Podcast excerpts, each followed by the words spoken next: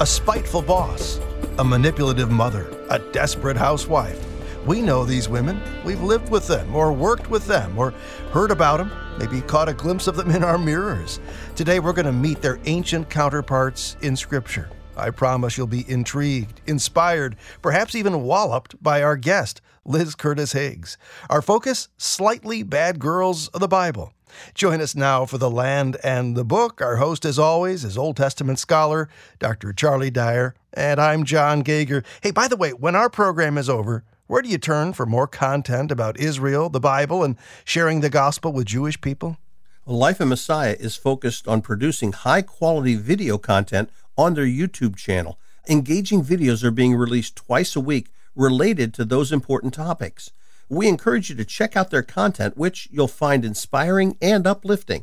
Now, as a special for Land in the Book listeners, if you visit lifeinmessiah.org and click on the Moody Radio button, you can get a sneak peek at one of their upcoming videos and subscribe to their channel. That's lifeinmessiah.org, and then click on the Moody Radio button. All right, this opening segment, if you're new to the program, is devoted to a look at current events throughout the Middle East region.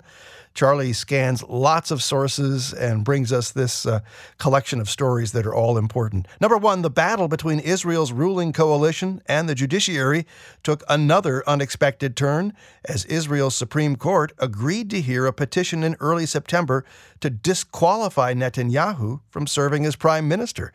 Charlie, what's behind the petition and how could this impact the ongoing debate?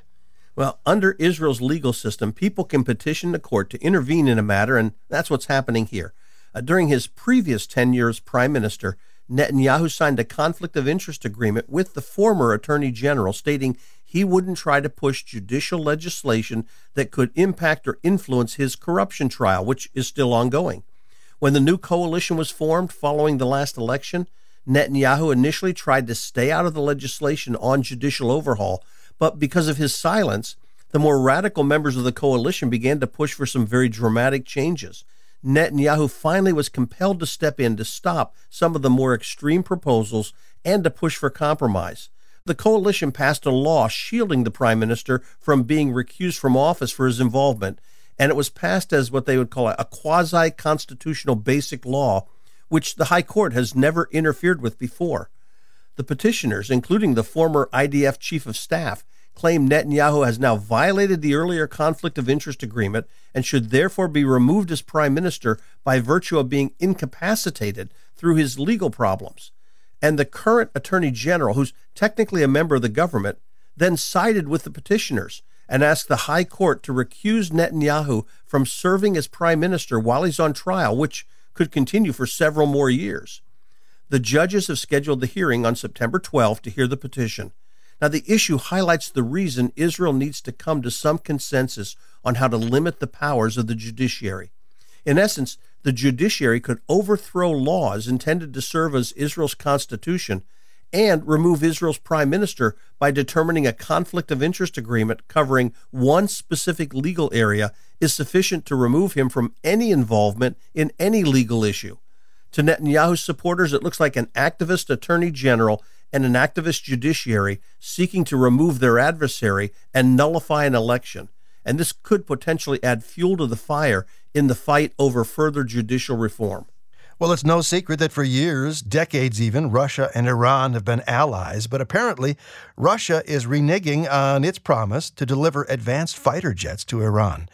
Is this a sign of cracks maybe developing in their relationship, or could something else be causing the delay? Yeah, it's not completely clear what's causing the delay, but Iran has made the delay public. In fact, the head of Iran's Air Force said they need Russia's advanced fighter jets, but they don't know when they're going to be added to their fleet. Now, some have suggested that recent Israeli conversations with the Kremlin had caused Russia to postpone delivery of the jets. However, there might be other possibilities. For example, the war between Russia and Ukraine has hurt Russia's arms industry. The embargoes placed on Russia by the West have created shortages of materials and electronic components for their military hardware. So it's possible Russia's holding off on delivery to make sure they're meeting their own military needs first. It's also possible the two countries have agreed to hold off at least until October when some of the import export regulations under the nuclear agreement between Iran and the West are set to expire. But whatever the reason, Israel is definitely happy for the delay because Iran receiving those advanced fighters, it would just be another wrinkle that Israel would have to work through should they ever have to attack Iran's nuclear facilities. From Moody Radio, this is The Land and the Book, the one hour flyover of the Middle East, with our host, Dr. Charlie Dyer, noted Old Testament scholar, frequent Israel traveler. I'm John Gauger, working us through a list of current event stories. Well, July was Amateur Archaeology Month in Israel. All right, not really, though the Israel Antiquities Authority put out a call for anybody interested in archaeology to spend Thursdays in July volunteering to make bricks to help conserve the crumbling ruins of Tel Gezer. So, how did the project go? Well, the project was definitely a hit with those who volunteered. You know, Tel Gezer is an amazing biblical site, though my wife would disagree with me on that because several years ago I took her there on exploring and, and she slipped and broke her ankle. Now, the site has remains from both the Canaanite period and from the time of King Solomon. In fact, one of the gates uncovered there dates to Solomon's days, and Gezer's named by name in 1 Kings 9:15 as one of the cities fortified by Solomon. But the project in July was actually working to help preserve the ruins of the gate from before the time of Solomon, about 3,500 years ago. Uh, the mud brick walls from that time had been uncovered and they'd started crumbling due to erosion and some vandalism and a brush fire that tore through the site last year. The Antiquities Authority called for volunteers to help make around 1,200 mud bricks to replace some of the ones that had crumbled the bricks were made the old fashioned way, you know, a technique that was used by Israel in Egypt at the time of the Exodus. Hmm. A mixture of mud and sand and stone and straw mixed together and then packed into wooden frames and left to dry and harden. Those aren't the bricks we use around our homes. They're, they're sun dried adobe, and each brick is about 18 inches long, 12 inches wide, and around 4 inches thick, and they're fairly heavy. Uh, the project helped connect these volunteers to the past. As one of the heads of the project said, it made the volunteers feel like the site belongs to them. And uh, who knows, maybe someday they'll be able to take their grandchildren back to the site and show them the very bricks that they helped restore. Charlie, uh, plenty of sunshine over there in Israel. How long does it take to sun bake one of those long bricks that you're talking about? Uh, they tend to say that about a day, but actually, I think they let them set for a few days to make sure that they're good and hard before they start packing them up and stacking them. Sounds like a fun outing. All right. A group of physicians slash entrepreneurs at Sheba Medical Center have developed a product that harnesses the power of artificial intelligence to diagnose a patient's cardiac problems in just minutes. Tell us about this exciting innovation from Amazing Israel. Yeah, I found this story to be absolutely fascinating. Uh, you know, if a patient today can make it to a cardiac care unit at a local hospital, a trained cardiologist can conduct multiple tests and diagnose potential heart problems. But what if a problem develops while the patient's in the waiting room at his primary care physician, or if the problem is faced by the EMTs who pull up in an ambulance, or if it's in a country or a region with less access to advanced care? Oh, that's what prompted these remarkable physicians to develop this system. The software in the system integrates a handheld ultrasound probe with a digital tablet and access to the cloud to provide accurate analysis and diagnosis based on a comparison of millions of validated images. And it does that in minutes. Now, while the system doesn't replace a full echocardiogram by an expert technician uh, that's interpreted by a cardiologist, what it does do is provide core information within about a five to seven minute exam. After scanning just two spots on a patient's chest with that ultrasound probe, the system sends the data to a cloud based platform where it's analyzed and compared to a vast database of existing scans. The analysis is then sent back to the tablet almost immediately. The system is in operation in Israel and it's wrapping up a clinical trial here in the States at two different healthcare systems. The doctors actually hope to have it approved for sale sometime next year. Imagine, John, a system that can simplify complex technology so it can be used in primary clinics, urgent care facilities, rural clinics, skilled nursing facilities, and other remote locations around the world. They call it POCAD, Point of Care Assisted Diagnosis, and it's being developed by a company called ASAP. Now, that's AISAP, Artificial Intelligence as soon as possible. And of course, it's all coming our way from Amazing Israel. Wow, truly amazing. Hey, Charlie, a number of our listeners have been following the trial of Netanyahu and all the legal proceedings. A number of weeks ago, we reported in this current event segment that uh, a motion has been made that some of the evidence that was uh, obtained against Netanyahu was done so illegally, and therefore the whole thing should be tossed out. What is the current thought? Anything happening legally? Well, it's still ongoing. Uh, the Supreme Court has to rule on some of that. They, the Supreme Court did suggest that the uh, at least one of the charges ought to be dropped, but the prosecuting attorneys decided not to. So right now, that's still working its way through. I think at some point the uh, justices themselves will need to weigh in on the uh, impact of that material, but they've not thrown it out. And uh, sadly, this trial, which is going on for years, just continues to be the the case that never ends. Hmm. Well, a full program today. Up next, a conversation about slightly bad girls of the Bible. Our guest, Liz Curtis Higgs, a powerful communicator. You'll enjoy that. Questions and answers? Yeah, we got a full segment full of those, and Charlie Dyer's devotional as well. It's all a part of this program we call The Land and the Book. You can always hear it again at thelandandthebook.org.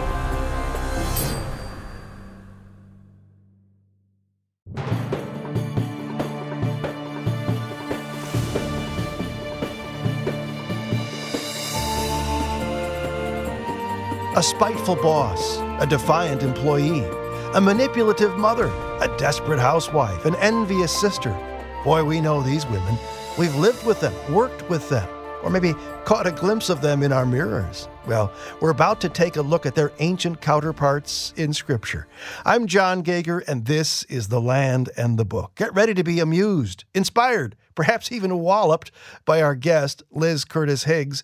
And before we hand her the microphone, a risky move, by the way, let's uh, first take in a quick idea about loving our Jewish friends for Christ.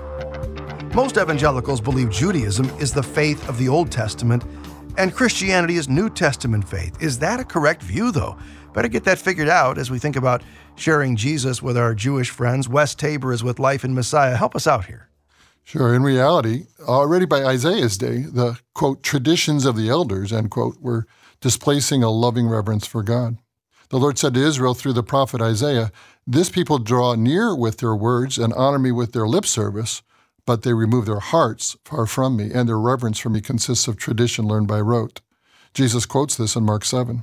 In Romans 10, Paul describes the ultra Orthodox of his day as having a zeal for God, but not according to knowledge, who, not knowing about God's righteousness, are seeking to establish their own through meriting God's favor. So, Wes, what then is the role of the Old Testament in our sharing the gospel with our Jewish friends? Well, we remember that the New Testament wasn't even written when the apostles began using the scriptures to point to Messiah. Yeshua used Moses and all the prophets in Luke 24 to show how he fulfilled messianic prophecy. We should be able to share our faith from the Old Testament. The Moody Handbook of Messianic Prophecy by Dr. Rydelnik and Blum is a great resource. Good to connect with Wes Taber with Life in Messiah. Liz Curtis Higgs admits, My goal is simple to help women embrace the grace of God with joy and abandon. Well, I'd say she does that eloquently and powerfully through her gift of writing. She's written 30 books, by the way, more than 3 million copies in print. I'm guessing you've read some of her best selling nonfiction series, Bad Girls of the Bible, Really Bad Girls of the Bible. Uh, how about unveiling Mary Magdalene? And hey, let's not get ahead of ourselves. Liz and her family live in Louisville, Kentucky. And I want to say thanks to Liz for being a part of the land and the book today. Oh, such a joy. Thanks for inviting me. We are here to engage a conversation based on your book, Slightly Bad Girls of the Bible. And let's start by having you explain how you define slightly bad girls of the Bible. Well, slightly bad girls would be how can I say this? All of us girls. Um, they're mostly good, but slightly bad. And this is where most of us land. Far from evil, hardly perfect, you know, just not quite got it together. Now, understand that these slightly bad girls in Scripture are frankly the women we usually think of as the good girls. Sarah, Rebecca, Leah, Rachel, Hagar, and it's like, gee whiz, they're bad girls? Well, yes, slightly. And it's in that slightly badness that we have a connection with them. I never learn from women who are perfect, which is good because there aren't any. And just for the record, John, there aren't any perfect men either. um, in fact, there's nobody perfect in Scripture except Christ Himself. And so, knowing that we're flawed, knowing that we are not perfect, helps us understand how grace filled our God is, mm. that He knows our imperfections. And if I may say this, some people might take me to task on it. I don't believe that God loves us in spite of our flaws. I think He loves us because of our flaws. And I say this because of good old John 3:16. God so loved the world that he gave his only son. That love because we needed saving is who God is, mm. and it's His full awareness that we need Him, that we're imperfect, that we haven't got it together. What a patient and loving God we serve. Mm. In the book, uh, you make this comment If you've read the other books in my Bad Girls of the Bible series, you know how willing I am to open the pages of my diary, if only to encourage my sisters that God's forgiveness covers the whole of our lives, not only the years before we knew Him. Let me ask, how hard is it for you to be as brutally transparent as you are in these books? Well, it's just interesting. 41 years ago, when I was a really, really, really bad girl, and God brought two ambassadors into my life to introduce me to Him, I always say, no one leads somebody to Christ. Christ calls them unto Himself, and they get to be the cheerleaders on the sideline. But these dear friends who didn't write me off. I mean, I was a mess. I'll spare you the gory details. They are in all my books. I always say I could run for public office because every bad thing I've ever done is in my books, right? no surprises. Anyway, the point is that they could see my badness, but by God's kindness, they were given His eyes to see that I was worth saving at all. I didn't think I was but they did. And so they loved me into the kingdom. Mm. And so, you know, I'm just all about it. I know that God is able to save, but he also says in his word, let the redeemed of the Lord say so. And that means I got to put it out there. So when I first came to know Christ and my pastor invited me to share my testimony at church, I'm like, wow, what is a testimony? That was not something I'd grown up with in the, my church in my childhood a testimony. You don't mean like tell people how I used to live. And he said, Well, you don't have to dwell on that, Liz, but yes. and then tell us how Christ has redeemed you. I'll never forget that day. It was Thanksgiving Eve, 1982. We're going back a little bit here. And I stood up in front of 500 people that I went to church with who did not know that I was very recently former bad girl. And I shared my story. I had such a mantle of peace fall over my shoulders when I did that. I thought, oh, this is what you're supposed to do is let people know Jesus really can save you even when you've made a colossal mess of things. Mm. And so because I was always comfortable doing that, it seemed natural to do it in my books even though it is a little harder because you're not out there to explain yourself. The book travels all by itself into people's hands. I remember once speaking at an engagement, John, after sharing my testimony, I sat among the audience and a woman turned around and she said, Do you know everybody is talking about you? I said, Oh, okay. And I told her what I always say it doesn't matter what they think of Liz, it only matters what they think of Jesus. Oof. Well, why do some of us struggle with forgiveness as we do? Uh, since we've gone down this road, we have no problem believing He forgives our sinful lifestyle before coming to Christ. Yet we sometimes struggle really believing He forgives our sins today. What's with that? Well, I don't know what's with that, but I know that it's a fact. And people just stumble. It's like, oh no, now I should have it together. Well, we do have the gift of the Holy Spirit to help us have it together. That's good but he is in this body of flesh. As long as we are living in our physical bodies with all its temptations and all its challenges, we are never going to walk the straight and narrow as much as we would love to. As I said, God knows this about us. He is prepared for this no shocks. You know, when Eve reached for that fruit in the garden, God was not looking down going, No, no, no, stop now. He was ready. he was ready before the beginning of time with an answer for our sin. And you mentioned this in the introduction, and I so appreciated that. Our sin is all of our sin. So the past, the present, the ones we're going to do before this day is done, some we haven't even thought of yet, and then all the ones between now and when we stand in His presence, all of it is covered by His beautiful gift of grace. Otherwise, then we would have to become, as it were, our own Savior. We'd have to take care of this ourselves. That was never His intent. We are to live in a state of humility and gratitude for the one who can live a sinless life, showed us how it was done, died for our sins, rose from the dead, and made a way for us into heaven. It's just the gospel, friends. It's really good news.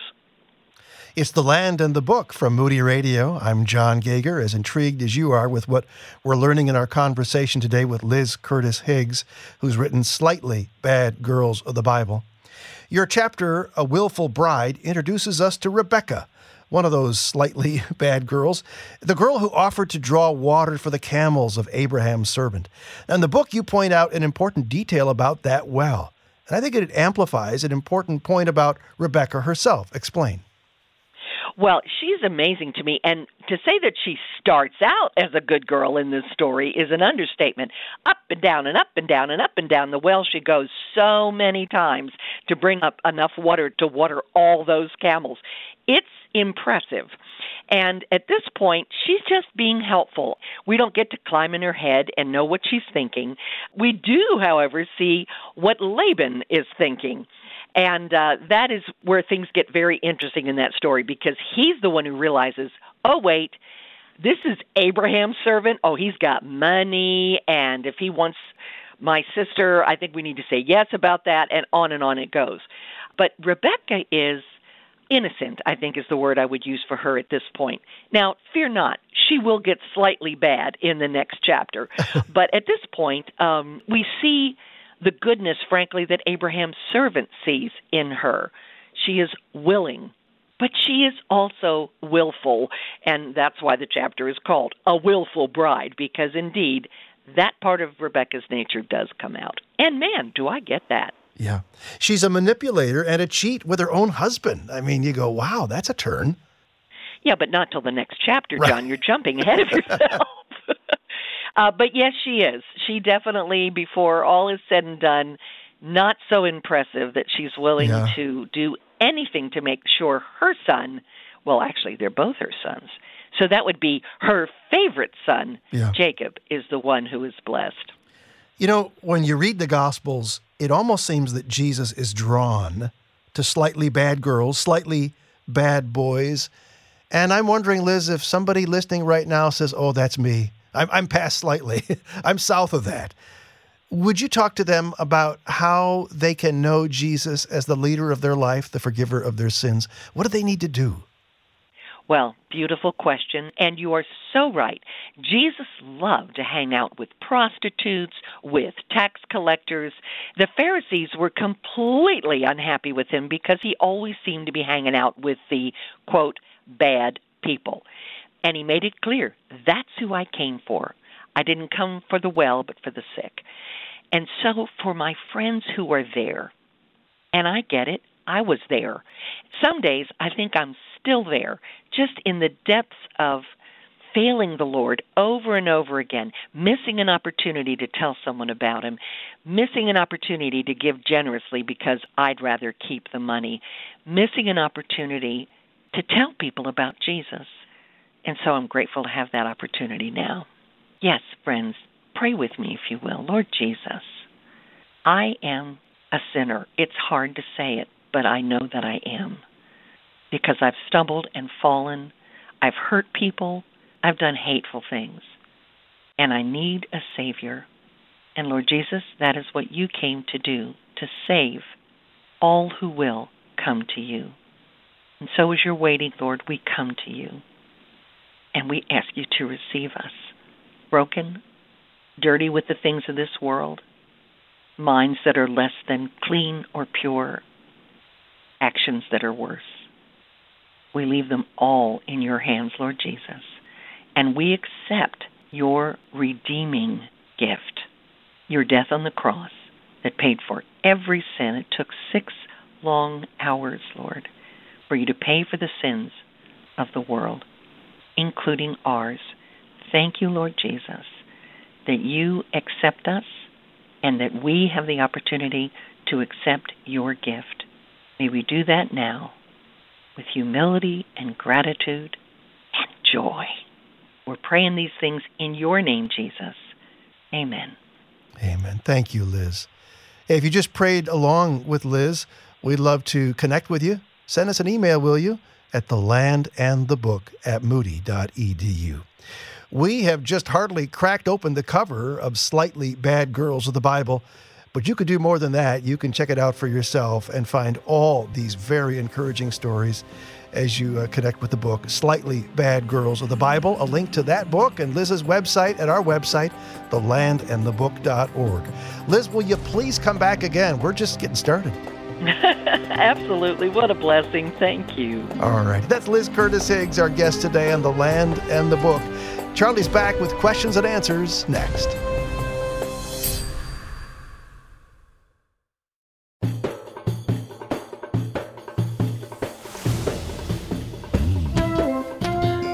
From Moody Radio, this is The Land and the Book. I'm John Gauger with our host, Dr. Charlie Dyer, who's about to tackle your questions about the Bible, prophecy, the Middle East. The good news is they're all welcome, and you can get yours to us with a quick email. I'll share that uh, information in just a bit. First, though, a quick question for you. Once our program is over, where do you turn for more content about Israel, the Bible, and sharing the gospel with Jewish people? Well, Life in Messiah has been focused recently on producing high quality video content on their YouTube channel. Engaging videos are being released twice a week related to these important topics, and we encourage you to check out their content, which will be inspiring and uplifting. As a special for Land and the Book listeners, if you visit lifeinmessiah.org and click on the Moody Radio button, you can get a sneak peek at one of these upcoming videos and subscribe to their channel. That's lifeinmessiah.org, and then click on the Moody Radio button. Well, I'm looking forward to today's uh, questions, Charlie. Starting with Ron, who says Mary and Elizabeth related. Luke 136 says they're relatives, with some translations calling them cousins. But Elizabeth was a descendant of Aaron, it says in Luke 1, verse 5, while Mary was from the tribe of Judah. Can you help me out? Yeah, and I'll start this way. We know genealogy was reckoned through the father back then. Uh, both the genealogies of Jesus in Matthew and Luke illustrate this. So Mary's father was from the line of David, while Elizabeth's father was from the line of Aaron. But we also know marriage was permissible outside an individual's tribe. Uh, Leviticus 21 in verses 7 and 14 uh, gives the marriage prohibitions for priests in general and for the high priest in particular. They weren't allowed to marry a woman who was divorced or widowed or who'd been a prostitute. And they were to marry a virgin of his own people. Though the phrase could refer to one's immediate family or tribe, it's usually understood to mean he had to marry someone from the nation of Israel. So, someone from the line of Aaron could marry a woman from the tribe of Judah as long as she met the other qualifications. And now, finally, it's possible that Mary's mother and Elizabeth's mother were sisters, perhaps from the tribe of Judah. Elizabeth's mother married a man from the line of Aaron, and any children they had, including Elizabeth, would have been identified as belonging to the line of Aaron because that was the tribe of the father. Meanwhile, Mary's mother likely married within the line of David, so Mary was reckoned to be from the line of David. And that's at least one way you could have two women who are relatives be from different tribes. Interesting. Here's a question Ezekiel's prophecies regarding Egypt in chapter 29, verses 11 through 16, declares Egypt will be desolate for 40 years.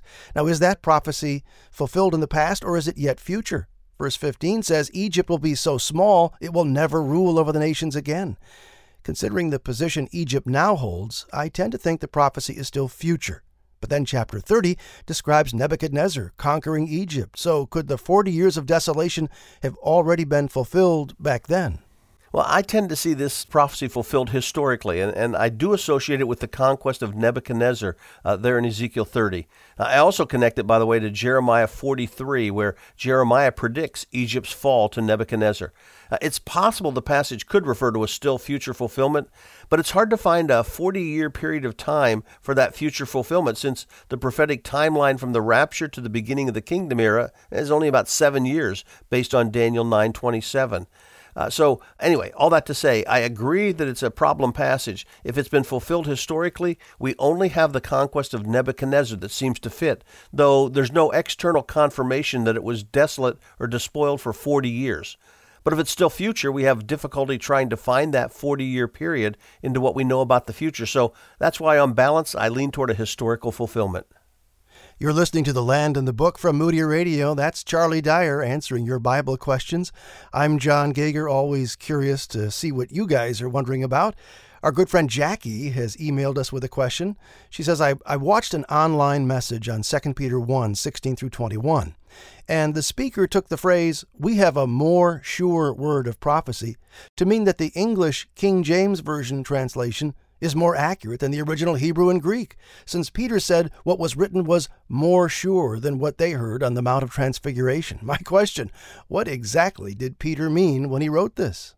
Well, in verses 16 to 18, Peter makes it clear that he and the other apostles hadn't followed some cleverly devised myth or fables, and his main proof is the reality of the transfiguration when he saw with his own eyes the unveiled glory of Jesus and heard the Father's direct words of affirmation and approval. Then, beginning in verse 19, Peter speaks of the more sure word of prophecy. Now, in light of verses 20 and 21, He's, I think he's referring to the Old Testament prophetic scriptures, which were not merely the thoughts of men, but the very words God had directed them to write. By calling them scripture in verse 20, he's clearly referring to the written word of God. Now, he's not saying the scriptures are more sure than what he'd actually seen on the Mount of Transfiguration. Rather, what I think he's saying is scriptures are a more sure word of prophecy in the sense of being very certain or very reliable. His readers were not with Peter and the others on the Mount of Transfiguration, but they had just as reliable a testimony to God's revelation of His Son, the Old Testament prophetic scriptures. Uh, the written scriptures, especially the Old Testament prophecies, were God's light to help believers through the darkness of this age until the ultimate fulfillment of all God has promised. So Peter's linking the glorious revelation of Jesus he experienced on the Mount of Transfiguration with the equally glorious revelation of Jesus found in God's Old Testament prophecies. Both are reliable sources of light to keep us on target in what otherwise could be dark days. But one thing he's not referring to is the King James Version of the Bible in English. Todd asks Has God revealed his name as Yahweh from his very first interactions with Adam and Eve? Or did he not reveal his name until Genesis chapter 3? Noah refers to him as Yahweh in Genesis, so I'm guessing he was known by this name from the beginning, but I wanted to make sure. Yeah, and we're not told exactly when God revealed his personal name to his creation, but it seems from the Bible that it was quite early. It was known by Eve in Genesis 4 1, and as you noted, it, it was noted by Noah in Genesis 9. Uh, it was also noted by Abraham in Genesis 15. So it does seem that he was known by his personal name from the very beginning, even before he reiterates his name to Moses at the burning bush in Exodus 3. Cheryl asks, my question is regarding what some reports say is almost here the digital dollar. It's said to be a programmable form of currency that, by design, will render us virtually helpless over how our funds are used. It's not the mark of the beast. However, it seems our buying and selling will yet be under government control. Can you speak to this? Yeah, and I've heard a lot of these reports, but I have some serious doubts about them. The government uh, might announce a move toward a digital currency at some point, but it'll take years to implement that kind of a system, and they have yet to figure out all the complexities that come with a digital currency. Now, it might come someday but it will not be fully implemented, I don't think, anytime soon. And I don't see it connecting to the Antichrist or the end time actions described in Revelation 13, at least with, with what's happening right now. I do know our government already has some restrictions on currency. For example, you have to report if you're carrying more than $10,000 worth of currency when you leave the country. Banks have to report transactions above a certain amount. Uh, these have been in place for some time, but they haven't yet led to government control. Now, these will make it all easier for a government to exert more control over its citizens' lives, you know, either in the U.S. or other countries. But at least right now, I don't personally see the changes coming suddenly or causing a dramatic loss of freedom. Now, having said that, we do know a day's coming when economic coercion is going to be used to force people to worship the Antichrist. Uh, thankfully, that event's going to take place after God removes the church from earth. Lester emailed us and says, On your program, you said that the greatest crime of all history was when we killed Jesus. I'm confused. The book of Acts refers repeatedly to who killed Jesus, and it doesn't even suggest or infer what you said. Your version of a gospel essentially places the blame for the murderous death of Jesus onto God the Father as a supposed prerequisite for our forgiveness. Can you provide me with one verse of Scripture which states clearly and unequivocally that God the Father punished Jesus while he hung on the cross as a substitute for God, punishing me in like manner? Well, the gospel that you struggle with happens to be the one described by Paul in 1 Corinthians 15, verses 1 to 8. He says it's the gospel he preached, and he says it's the one by which you're saved, and it's this Christ died for our sins, according to the scripture. It also includes his burial and resurrection from the dead, but note he died for our sins. That was the purpose for his death, as a substitute payment for what we ought to pay for our own sin. Now, you've asked for a verse saying God punished Jesus on the cross as a substitute for punishing us. Well, what comes to mind first? 2 Corinthians 5:21. He that is God made him, Jesus, who knew no sin, to be sin on our behalf, so that we might become the righteousness of God in him. And then here's a bonus verse, 1 Peter 3:18. For Christ also suffered once for sin, the just for the unjust, in order to bring us to God, being put to death in the flesh, but made alive in the spirit. Now, bottom line, don't try to blame others for the death of Jesus. Uh, he was willing to die to pay the penalty for your sin and for my sin, and that's the only way we can be reconciled to God. Uh, God made him who knew no sin to be sin on our behalf so that we might become the righteousness of God in him.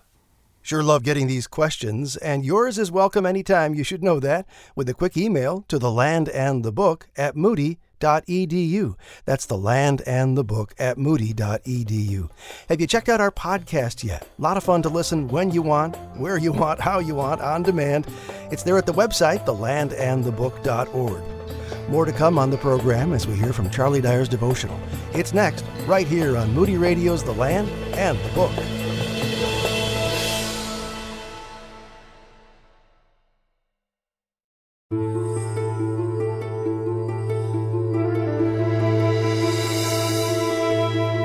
From Moody Radio, it's The Land and the Book. Welcome back to our fourth and final segment of the program. I'm John Gauger, promising you're going to be glad you stuck around. Charlie's devotional is always uh, something that just rivets me to the scriptures themselves. And Charlie, I think when when most of us think of summer, we wouldn't use the word pool and battle in the same sentence, right? Uh, not unless we're trying to fight our way to the edge of the ocean. But you're right, John. they usually don't go together, but they do in our story today. All right. I'm looking forward to that devotional, but uh, it's going to come after this quick testimony of someone who's been to Israel and, and was deeply impressed by this. Yeah, my name is Jack, and uh, this is my first trip to Israel.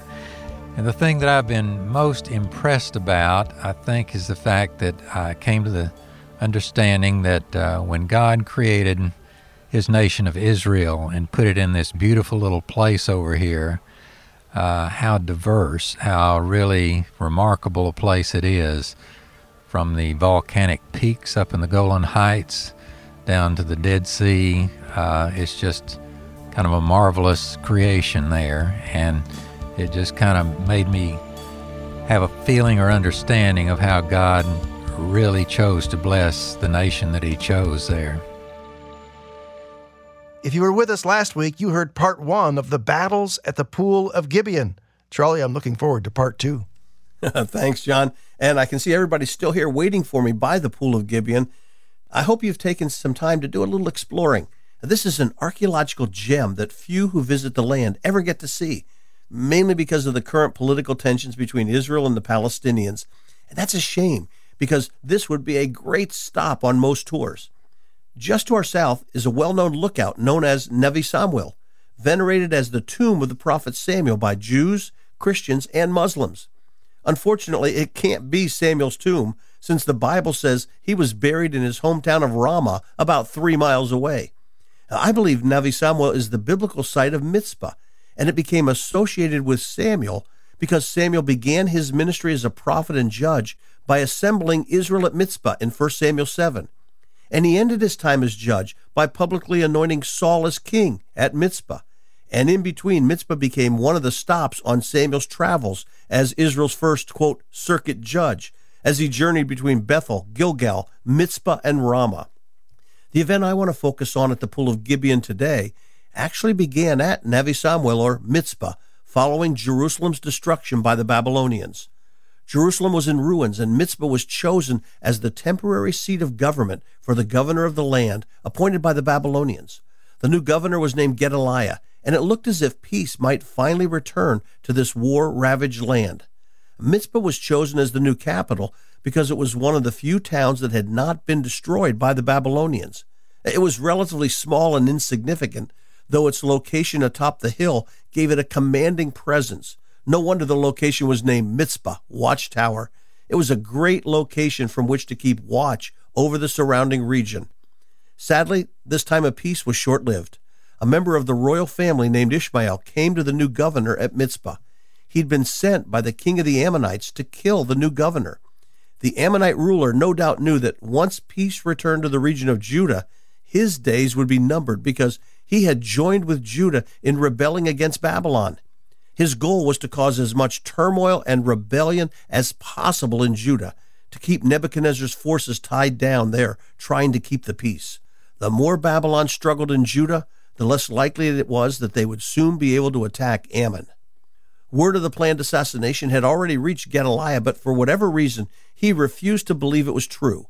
That was a fatal mistake on his part, because while banqueting together, Ishmael and his ten accomplices killed the governor, along with a number of the Jews serving with him and the Babylonian soldiers left to guard the temporary capital.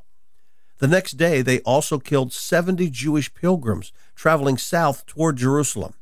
At some point during this extended period of slaughter, a few people managed to escape to tell others living nearby what happened.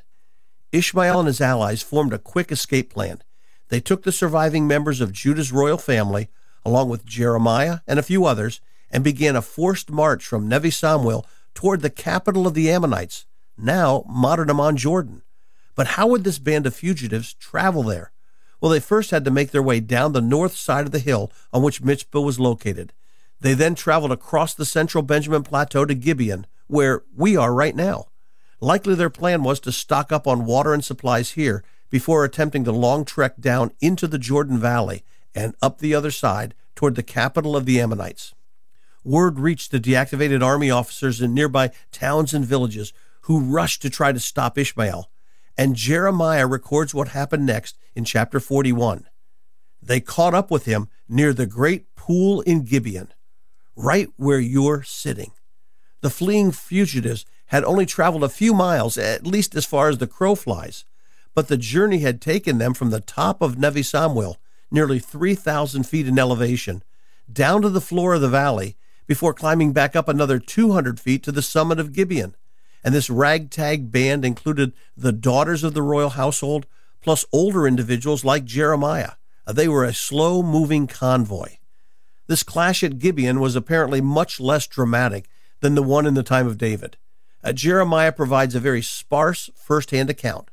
When the contingent of soldiers caught up to the group here by the pool, all the people Ishmael had taken captive at Mitzpah turned and went over to the band of pursuing soldiers. Evidently, Ishmael's small group of soldiers were surprised by the sudden appearance of this opposing force. Uh, Jeremiah then adds a cryptic note. But Ishmael, son of Nethaniah, and eight of his men escaped and fled to the Ammonites. Well, Ishmael had started out with ten men, but now just eight escaped with him. Were two men killed during the initial slaughter at Mitzpah, or were they killed during this brief clash here at the pool of Gibeon? Well, from the way Jeremiah penned the account, it sounds as if the two men were killed during the clash here, forcing Ishmael and his remaining men to abandon the prisoners and escape east toward the Jordan Valley and Ammon. So, what lessons can we learn from this second clash here at the Pool of Gibeon? Sadly, the lesson follows in the next chapter. Jeremiah's rescuers panicked when they realized the governor appointed by Nebuchadnezzar, along with his palace guards, had been killed. They started fleeing toward Egypt, not stopping until they were near Bethlehem, 12 miles to the south. There they asked Jeremiah to go to God to see what they ought to do. Uh, Jeremiah interceded in prayer, and God had him tell the group not to be afraid but to remain in the land. If you stay in this land, I will build you up and not tear you down. I will plant you and not uproot you. After a lifetime of proving himself to be God's prophet, they now had a clear message from God Don't panic and run. Stay, and I'll protect you. Their response showed that, in spite of all God had said and done through Jeremiah, they still refused to accept his message. You are lying. The Lord our God has not sent you to say, You must not go to Egypt and settle there. But Baruch, son of Neriah, is inciting you against us to hand us over to the Babylonians so that they may kill us or carry us into exile to Babylon. And with that stinging rejection, the frightened mob carried Jeremiah and Baruch off with them to Egypt, ending up outside the promised land and outside God's place of blessing. And the lesson for us, as I see it, is to remember the importance of staying close to God, His revealed word, and the shepherds God raises up to proclaim His word. Fear and perhaps jealousy over Baruch's closeness to Jeremiah as his faithful servant caused this ragtag group of soldiers to reject the very word of God they had promised to obey.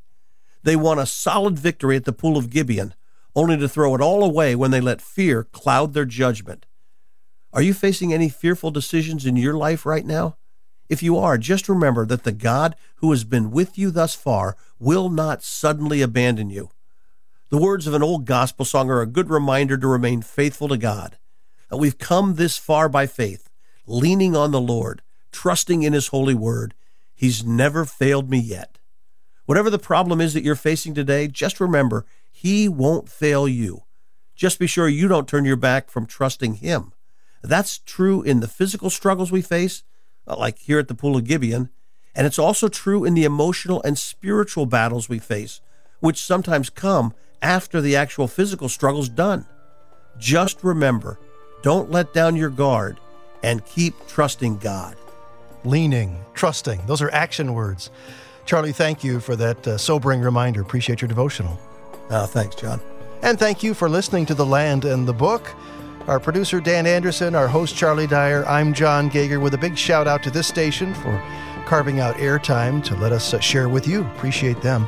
And if you like The Land of the Book, why not connect with us? An email is always welcome. The Land and the Book at moody.edu is how you can connect. Again, The Land and the Book at moody.edu. I'm John Gauger. The Land of the Book is a production of Moody Radio, a ministry of Moody Bible Institute.